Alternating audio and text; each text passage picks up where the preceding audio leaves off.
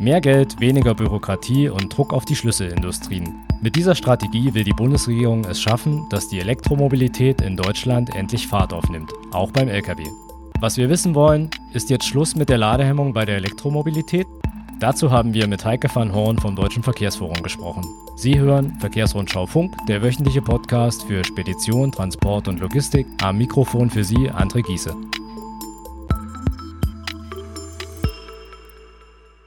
Bei einem Autogipfel im Kanzleramt ist die neue Strategie für die E-Mobilität in Deutschland beschlossen worden. Dort wurde auch ein Masterplan von Verkehrsminister Andreas Scheuer gegen die noch weit verbreitete Reichweitenangst abgesegnet. Es geht um den schnelleren Ausbau von Ladestationen für E-Pkw und E-Lkw. Was genau ist beschlossen worden? Zunächst sollen bis 2022 in Deutschland 55.000 neue öffentliche Ladestationen entstehen. Die Automobilwirtschaft will davon 15.000 öffentliche Ladepunkte auf ihren Betriebsgeländen und im angeschlossenen Handel beisteuern. Auch die Energiewirtschaft kündigte auf dem Autogipfel im Kanzleramt weitere Anstrengungen an. Erstes Ziel soll der Bau von 1000 Schnellladestandorten entlang von Autobahnen, Fernstraßen und an Ausfallsstraßen sein. Derzeit gibt es knapp 21.000 öffentlich zugängliche Ladepunkte in Deutschland. Fast keine davon ist für den schweren Güterverkehr geeignet. Die Regierung hatte in ihrem Klimapaket vor kurzem angekündigt, langfristig sogar eine Million öffentliche Ladepunkte zu schaffen, und zwar bis 2030. Insgesamt will der Bund den Ausbau der alternativen Ladeinfrastruktur für Pkw und Lkw in den kommenden Jahren mit 3,5 Milliarden Euro fördern. Apropos Geld, die Bundesregierung will auch in anderen Bereichen mehr investieren. Neben einer besseren Ladeinfrastruktur haben sich Politik und Wirtschaft auf höhere Kaufanreize für Pkw und für bestimmte Transporter verständigt. Beide Seiten haben vereinbart, zum Beispiel den Verkauf von Fahrzeugen mit einem Nettolistenpreis von 40.000 Euro künftig mit 6.000 statt bisher 4.000 Euro jeweils zur Hälfte zu unterstützen. Kostet ein Auto allerdings mehr als 65.000 Euro, gibt es keine Förderung mehr. Darüber hinaus sind Erleichterungen für Unternehmen geplant, die eine eigene Ladestation installieren wollen, zum Beispiel rechtliche Lockerungen und schnellere Genehmigungsprozesse.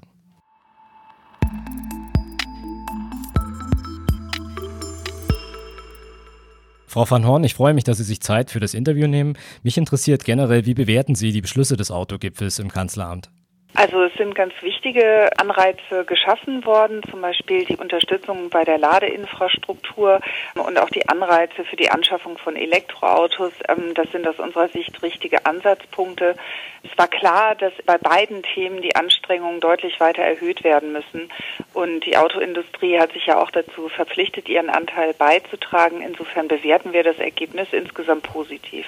Inwiefern rechnet das Deutsche Verkehrsforum damit, dass der jetzt beabsichtigte Markthochlauf für Elektrofahrzeuge tatsächlich zustande kommt? Also es ist ja so, dass die Autoindustrie einem erheblichen Druck unterliegt, der schon durch die CO2-Obergrenzen der EU vorgegeben wird.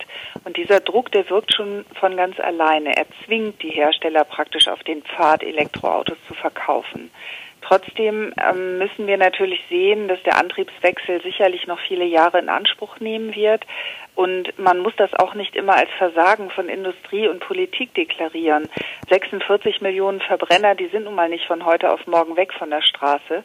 Das Durchschnittsalter in der Bestandsflotte in Deutschland beträgt inzwischen ungefähr neuneinhalb Jahre, mit steigender Tendenz übrigens.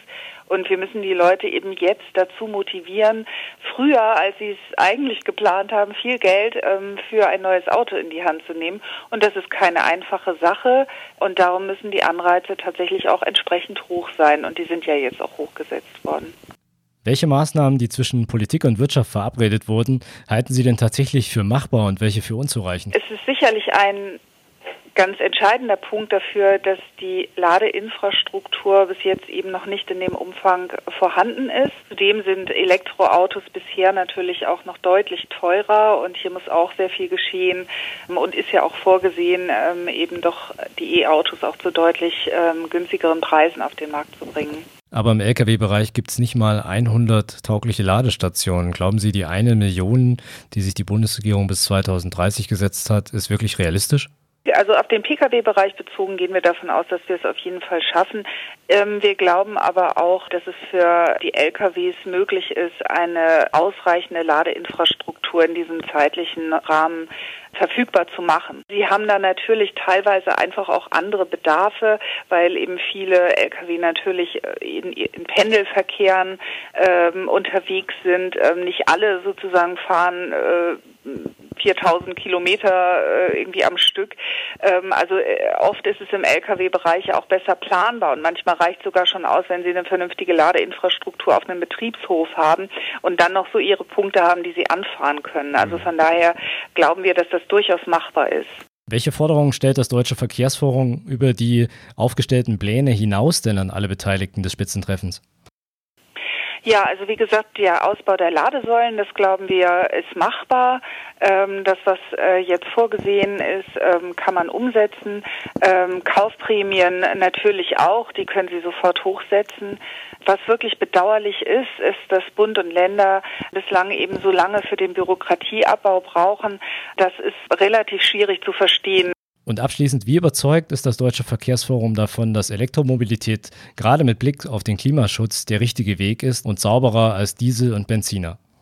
Auf jeden Fall im Pkw-Bereich ist das richtig. Man muss natürlich sehen, das ist eine Technologie, die bereits jetzt verfügbar ist, die auch sicher mit Abstrichen in Details äh, doch eigentlich schon ganz gut funktioniert und mit der sie natürlich jetzt relativ schnell auch Effekte erzielen können. Mhm. Trotzdem ist es äh, so, dass wir immer für eine Technologieoffenheit äh, plädiert haben und das auch weiterhin tun, weil wir erstens sehen, dass die Batterieelektrik mit ihren bisherigen Möglichkeiten gerade für den schweren Güterverkehr einfach noch nicht die Lösung ist und weil es natürlich auch hier Probleme gibt, also Fragen, wo, woher kommt der Strom? Ist der Strom grün oder nicht? Wie sieht es mit den Arbeits- und Umweltbedingungen in den Herkunftsländern von wichtigen Rohstoffen aus? Ein ganz wichtiges Thema im Zusammenhang mit der Batterieelektrik ist das Thema Recycling. Damit sollten wir zeitig anfangen, mhm. hier Strukturen aufzubauen. Und die Menschen, die wollen einfach auch Antworten auf diese Fragen haben, wenn das im großen Stil Akzeptanz finden soll. Und deswegen raten wir dazu, auch aus Gründen der Technologieoffenheit und weil wir auch noch viel Potenzial sehen in Themen wie Wasserstoff und E-Fuels, das unbedingt als Option auch parallel voranzutreiben. Ich bedanke mich bei Heike van Horn, Geschäftsführerin des Deutschen Verkehrsforums. Und zum Schluss noch ein Hinweis in eigener Sache. Sagen Sie uns Ihre Meinung zu diesem Podcast. Das geht unter www.verkehrsrundschau.de slash Umfrage. Unter allen Teilnehmern verlosen wir Beats X Kopfhörer. Vielen Dank für Ihre Aufmerksamkeit. Den Artikel zum Thema finden Sie in der aktuellen Verkehrsrundschau-Ausgabe sowie unter www.verkehrsrundschau-plus.de. Dort erwartet Sie unser komplettes Heftarchiv ab dem Jahr 2000 zum Teilen und Kommentieren mit Ihren Kollegen. Mein Name ist André Giese. Ich wünsche Ihnen abschließend, dass Sie mit Ihrem Stromer niemals liegen bleiben und sage bis bald.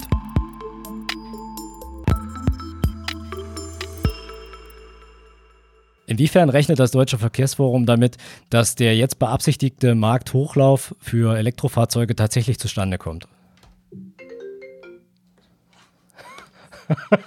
Widrige